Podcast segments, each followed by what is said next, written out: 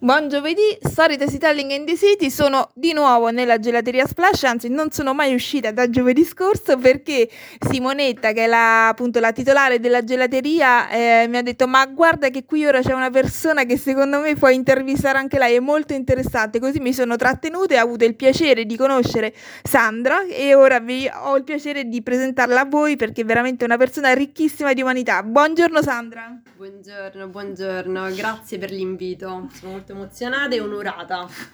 grazie a te per aver accolto questo invito, ci siamo trovate in sintonia e quindi andiamo a raccontare il tuo percorso di studi, il tuo percorso di vita che mi sembra veramente molto ricco. Laurea in, let- in lingue e letterature moderne? Sì, sì okay. in lingue, eh, lingue, e letterature moderne e io vabbè vengo Più da... o meno quando? È stato tre anni fa. Mm, ok e quella specialistica perché quella triennale da un bel po'. E niente, io vengo dal Perù, quindi una terra lontana e molto sofferente. Per questioni economiche i miei genitori sono venuti qui. Quindi io ho lavorato, studiato in, in contemporanea, ho fatto diversi studi come management alberghiero e, e, poi dopo ho lavorato come commessa perché mi dovevo, dovevo studiare e lavorare, sì, mm-hmm. sostenermi e, mm, e, quindi è stato molto difficile perché lavorare e studiare non è mai semplice. Ehm, poi ho continuato perché avevo un sogno, quindi volevo continuare a coltivare quel sogno, cioè quello di insegnare e mm, insegnare con metodi anche innovativi. Infatti io ho fatto anche diversi studi per quanto riguarda l'intelligenza emotiva di Goldman e anche del metodo Montessori che io adoro, adoro perché è una donna che ha dato moltissimo all'insegnamento, un insegnamento rivoluzionario dove il bambino è il protagonista e l'adulto deve mantenersi, mm, diciamo, deve fare il custode e non mettersi in primo piano come purtroppo facciamo noi mm-hmm. principalmente. Poi eh, ho, mi sono laureata ehm, in interpretariato in triennale e poi invece alla magistrale in lingue e culture straniere specializzata soprattutto, io ci tengo a dirlo questo, in spagnolo ovviamente, ma nella cultura non solo spagnola ma sudamericana. Mm-hmm. E questo perché? Perché purtroppo in Italia si dà troppo valore allo spagnolo senza considerare la nostra cultura sudamericana del realismo magico cosiddetto di eh, Mario Vargas Llosa che sarebbe insomma un mio, un mio compatriota, definiamolo così, mm-hmm. di Isabella Allende che è qua la conoscete moltissimo, eh, Gabriel Garcia Marquez che io adoro. Eh, io voglio portare dignità di questo perché io sono molto orgogliosa di quello che sono, cioè peruviana, e, e anche italiana, diciamo, perché ho acquisito... Ita- quindi sei arrivata in Italia? E c'avevo otto anni, c'avevo otto anni. E, e, all'inizio, questo lo voglio dire, eh, purtroppo non sono stata accolta benissimo nella scuola Mm. perché dovevo vergognarmi di quello che ero perché ero la diversa, perché parlavo un'altra lingua e perché ero del Sud America e non ero accettata, anche c'è stato un grave problema a livello proprio di istituzioni, proprio di scuola mm. e questo è un grave errore perché l'ho, l'ho, visto, l'ho visto perché io sono una persona impegnata nel sociale, ho cercato di dare lezioni gratis a dei bambini eh, stranieri e ho notato che questa cosa si è ripetuta e penso che sia sbagliata perché noi dobbiamo puntare verso l'integrazione, l'inclusione, capire che il diverso è bellezza, come dicevo, è una frase mia che dico appunto la diversità è bellezza e la, e la diver, eh, diversità è bellezza e la bellezza è diversità. E dovremmo capirlo tutti questo, almeno per quanto mi riguarda. Arricchimento reciproco. Assolutamente, siamo tutti diversi e sarebbe bello che eh, dopo, tutto, dopo tutte le guerre che abbiamo passato per ideologie mm, oscurantiste, oscurantiste sì, uh-huh. e terribili, dovremmo arrivare a questo. È, è questo l'origine della nostra umanità e sarebbe bello salvaguardarla e iniziarla dalle scuole, almeno è questo quello che penso. Sarebbe bellissimo che i bambini capissero l'importanza della diversità e non si vergognassero mai di quello che sono.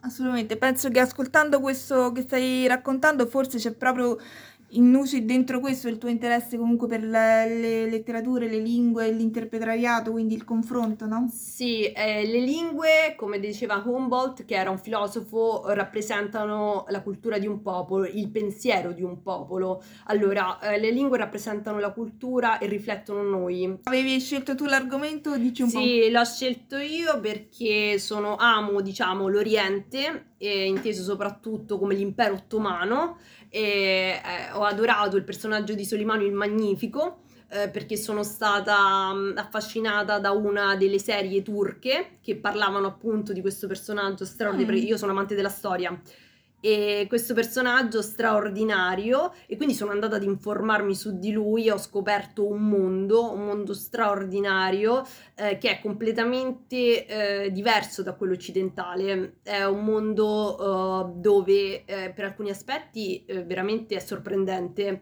perché eh, si è cercato di vedere la storiografia di Solimano il Magnifico, quindi come alcuni storici hanno trattato la sua vita in Occidente e in Oriente, no? che c'è una visione comunque diversa, mm-hmm. anche se in alcuni aspetti simile. Solimano il Magnifico è stato un, uh, un sultano straordinario, nel suo paese eh, veniva definito Canuni, che significa legislatore, perché è stato un uomo solimano, eh, vuol dire va, va a far riferimento a Salo, eh, Salomone perché fa riferimento alla cultura ebraica, perché il, il, l'islamismo, perché ovviamente lui è musulmano, eh, faceva, eh, hanno questa visione in cui appunto le religioni sono unite tra di loro, quindi andiamo dall'ebraismo, il, eh, c'è stato appunto eh, l'ebraismo, il cristianesimo e poi l'islamismo, c'è una connessione, quindi loro Salomone lo vedevano come qualcuno di importante, ecco perché da lì Solimano il Magnifico, quindi c'è una, una, una profonda connessione ma anche con l'impero romano, perché eh, quando Solimano il Magnifico è arrivato ovviamente eh, a Istanbul, lui è non solo sultano, ma anche in un certo senso loro si identificano come i, i discendenti dei romani, perché da lì c'erano appunto, eh, sono arrivati i turchi, no? Mm-hmm. Eh, con Mehmed che ha appunto sconfitto l'impero romano. Quindi c'è questa connessione anche con l'impero romano ed è, ed è bellissimo, è straordinario. Io io quando penso a lui mi illumino perché dico quanta bellezza c'è e quanto non è conosciuto. Cosa ha fatto? Infatti raccontaci un magni- po'. Allora, se rimane il Magnifico Veniva definito invece in, in, Occidente il Magnifico perché lui ha dato molto origine, eh, ha dato un grande apporto alle arti. Infatti, eh, lui ha fatto finanziato diverse moschee. E quando noi parliamo di moschee, non parliamo solamente di qualcosa che è riferito al, um, come posso dire, qualcosa di morto, tra virgolette, cioè eh, che non serve a niente solo a livello onorifico. No, lì c'erano le scuole, c'erano le scuole, c'era, c'erano anche il, il mm, come possiamo dire i posti dove aiutare i poveri, perché per i musulmani è importantissimo aiutare i poveri, per esempio, cosa che io non sapevo, no? Hanno mm. questa visione che è fondamentale nel loro aiutare i poveri, ma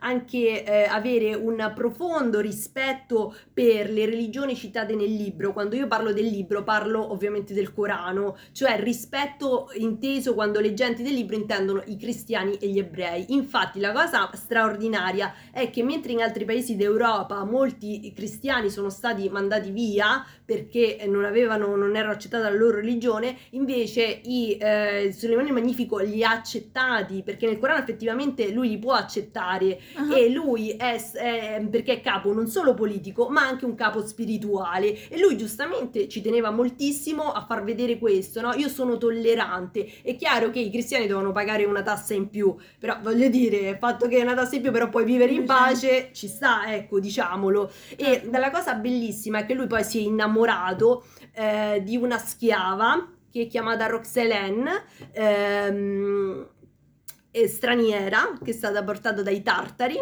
E perché lui aveva ovviamente un harem eh, che aveva a disposizione tantissime donne e, e si è innamorato di questa donna eh, chiamata che poi è passata eh, con il nome di Hurrem il quale eh, gli ha rapito il cuore perché lui ehm, è innamo- si è innamorato così tanto che purtroppo lei ha condizionato anche eh, dal punto di vista politico le sue ah. decisioni, no? Uh-huh. Perché all'interno del sultanato c'è una legge anche un po' molto particolare, anche un po' crudele, definiamola così in un certo aspetto, nel senso che chi arriva a diventare sultano, se ha fratelli, ci deve essere il fratricidio, cioè nel senso che i fratelli devono, chi è il migliore ne può sopravvivere solo uno, quindi si devono uccidere tra di loro eventualmente.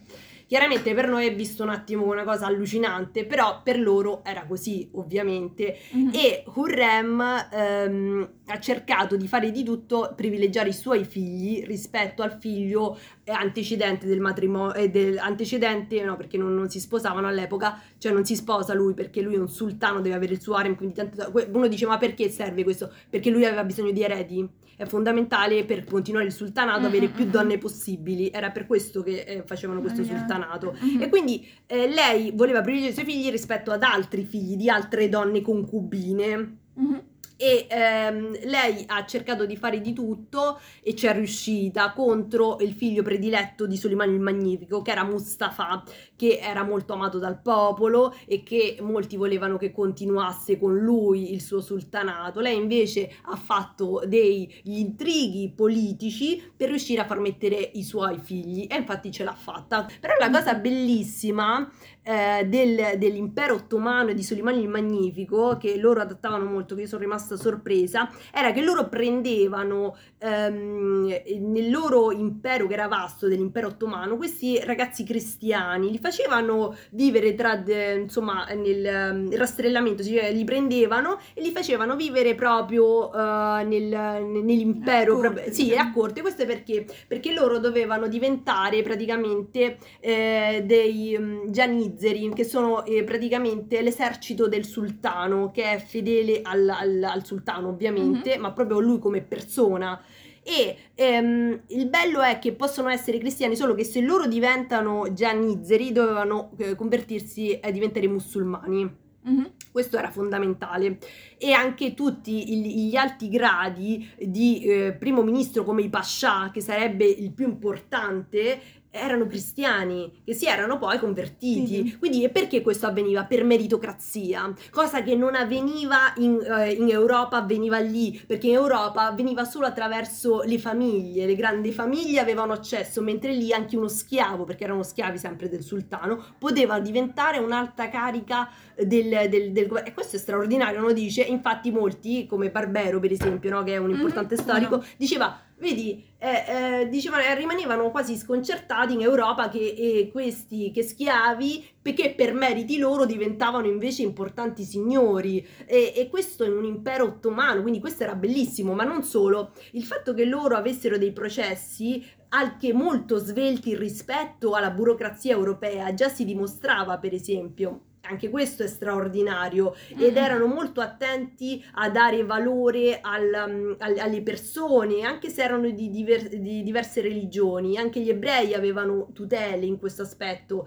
e quindi questa è una cosa secondo me molto, molto interessante. Diciamo che eh, Solimano ha fatto grandi riforme per il suo paese, ecco perché veniva definito il legislatore, ha aiutato moltissimo i poveri, eh, ha cercato di dare ehm, forza con anche è riuscito a dire- arrivare perfino in Ungheria, ecco perché era temuto molto eh, da diversi... ehm, eh, diversi eh, imperatori come ad esempio Carlo V, no? Eh, ecco parlavano dei turchi, oddio ci abbiamo paura Mm, mm, e, mm. e- e questo, ma la cosa bella è che molti servi della gleba per esempio erano, non vedevano l'ora eh, che arrivassero i turchi perché sapevano che loro non li avrebbero mai trattati come i, fe- i- feudatari perché li avrebbero considerati come persone, non li avrebbero mai trattati come servi della gleba e quindi erano liberati tra virgolette da questa cosa e, e per me è, è un mondo diverso, è un mondo meraviglioso. Poi la cosa stupenda è l'importanza delle donne all'interno del sultanato, no? E perché la madre sultana aveva una potenza immensa perché era la madre del sultano. E questo che cosa vuol dire? Vuol dire che riceveva, il sultano aveva una forte influenza dalla madre dal punto di vista politico e Ah. da lì ha segnato l'inizio, Hurrem, diciamo, eh, di l'inizio di un, del sultanato delle donne, dove le donne comandavano in un certo aspetto, perché dopo ci sono state donne straordinarie come ehm, Cosem, che vuol dire condottiera, che è stata una delle donne del sultanato più straordinarie che ci sono state eh, ed è riconosciuta per la sua... Lei è, è- è riuscita a- ad avere l'influenza su tre sultanati, cosa Mm. straordinaria. Secondo me eh, il fatto è che lei è stata una donna di cuore perché ha aiutato tantissimo il, il suo popolo, proprio perché ha aiutato i poveri, eh, ha- e- e investiva tutti i suoi soldi per costruire appunto dei luoghi dove i poveri potessero andare. Quindi il popolo l'amava veramente tanto e quindi secondo me è, è una cosa insomma ehm, importante, no? Cioè nel senso eh, il- non conoscere questo è una perdita, secondo me, per, um, per, l'Europa, è una perdita del fatto che l'Islam è visto come qualcosa di terribile, mentre invece se noi lo studiamo bene, eh, addirittura nel Corano ci dice che fa del male a una sola vita ha fatto male all'intera umanità. È la stessa cosa che se fa del bene a una persona sola salva tutta l'umanità. Mm-hmm. Le religioni tutte rispettano l'essere umano.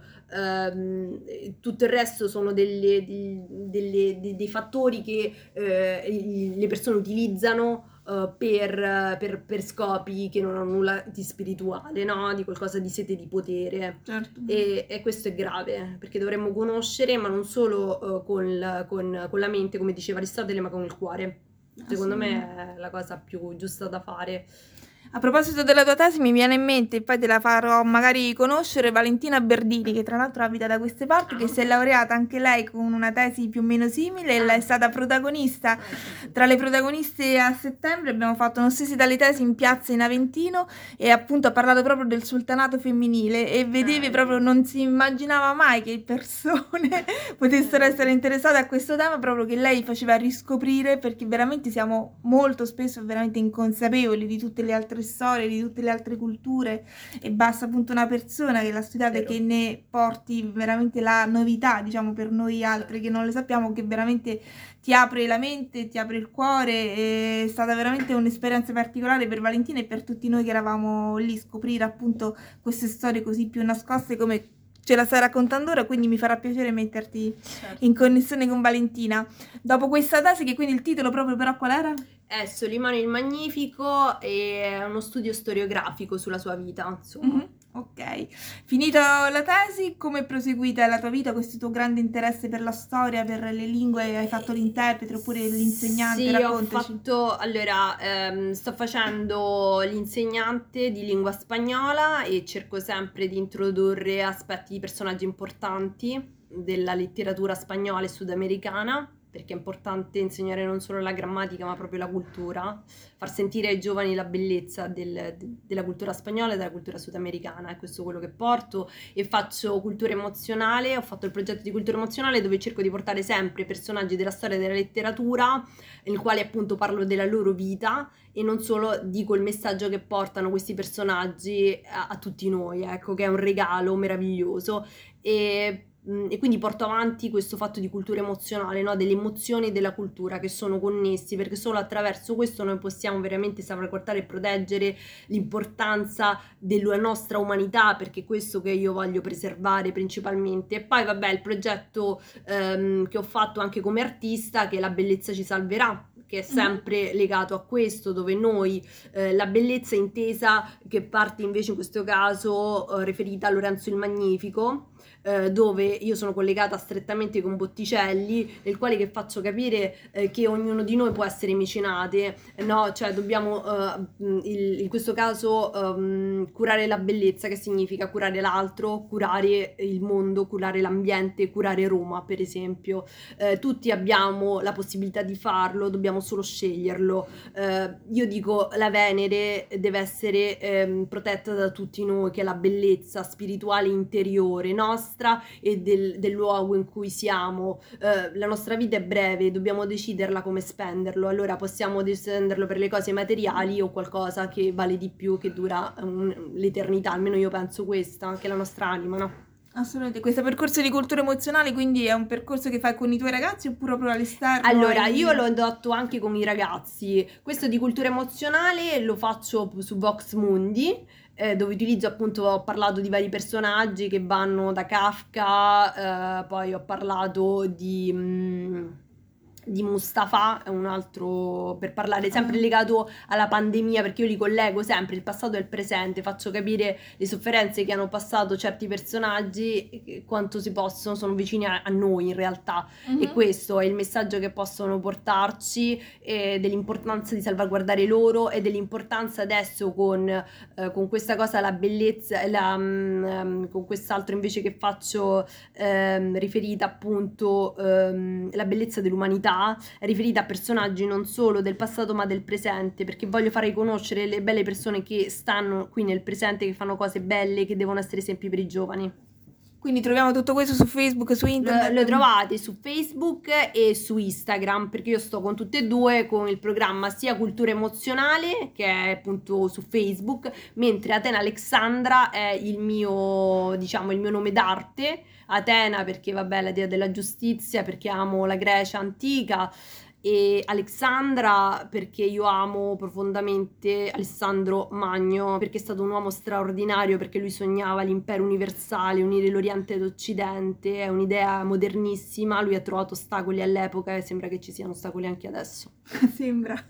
Sì, vorrei e io lotto contro questo come lui faceva all'epoca lui lo faceva con le armi io lo faccio con le armi della cultura è questo Bello, bellissimo, sarebbe sicuramente, sono sicura che sicuramente molto interessante, sarebbe una bellissima esperienza poter, essere, poter tornare in gioventù ed essere una tua alunna. Eh, grazie, Sicuramente trasmetti veramente grazie. proprio l'umanità che c'è dietro queste persone, questi che autori, bello. queste autrici, no? Grazie. Fai capire proprio dentro il libro, dietro il libro quella persona che siamo troppo abituati a vederlo solo come una persona mm, sì, storica, è no? L'errore, Invece l'errore è questo. È far questo. vivere proprio la vita che c'è dentro sì, la mi storia. Piace, mi piace dire che quando uno conosce un personaggio, non stai conoscendo un personaggio, stai conoscendo una persona di carne e ossa che è vissuta, che ha avuto paure, ha avuto ansie, è stata male, magari ha avuto le nostre stesse paure ma ha avuto il coraggio magari di reagire e di dire sai che c'è, porto qualcosa di diverso nel mondo e magari è una cosa bellissima che magari non, mm, il problema è non è valorizzata abbastanza e questo a me dispiace, la cosa che mi dispiace di più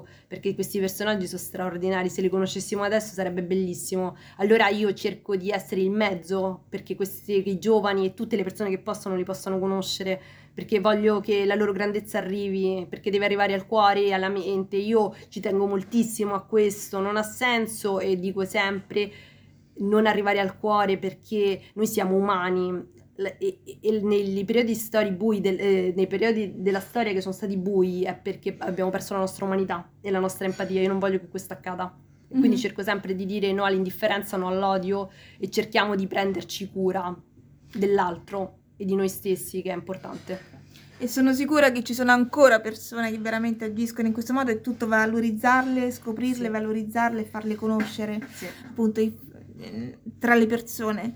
E, ehm, quindi ti, aug- ti, auguro veramente buona vita. Qua ci sono tantissime persone che hai nominato perché abbiamo tantissimi uh, riferimenti in comune. C'è un po' bellissimo. di Alessandro Magni, un po' di ah, Lorenzo okay. il Magnifico. Vedi un po' chi trovi qua dentro. Vediamo, eh. Io anche te ne regalo una. Eh? Questo è solo un coso. Vediamo che ti è eh. capitato. Mi è capitato Shakespeare. Mm. Auguri di buona vita da, da Shakespeare. Shakespeare. Dietro ti dice qualcosa. Che ti dice Shakespeare? Che altro che altro, eh, che altro sono le città se non persone?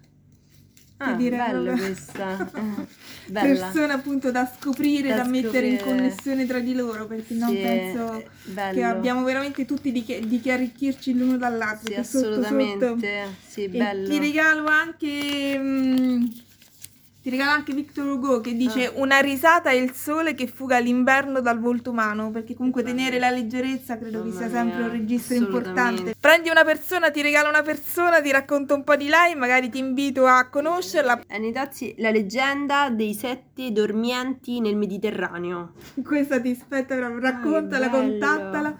Ah, è bello. Lei ha fatto anche una tesi particolare, ha vissuto, ne abbiamo parlato diverse volte in diversi mh, mm, incontri dal vivo, ha fatto anche una tesi speciale, una egittologa e ha fatto una, mh, mm, una tesi vivendo in dieci anni nel... Mh, mm, nel cimitero del Cairo, che è, una, è un quartiere che è anche un quartiere dei vivi e dei morti, ah. e c'è un'esperienza particolare. Spero di averti protagonista a un prossimo incontro anche dal vivo, magari qui alla gelateria Splash, come l'abbiamo fatto diverse volte, o su Zoom, o um, al più presto, insomma, speriamo, sperando veramente di poterne fare sempre, sempre, sempre di più, anche magari proprio con il contributo che ognuno di noi vuole dare, può dare ogni piccolo dono per sostenere questo progetto è comunque una possibilità di far circolare tra di loro i saperi e la bellezza dell'umanità che c'è dietro ogni sapere, ogni percorso di vita e di studio.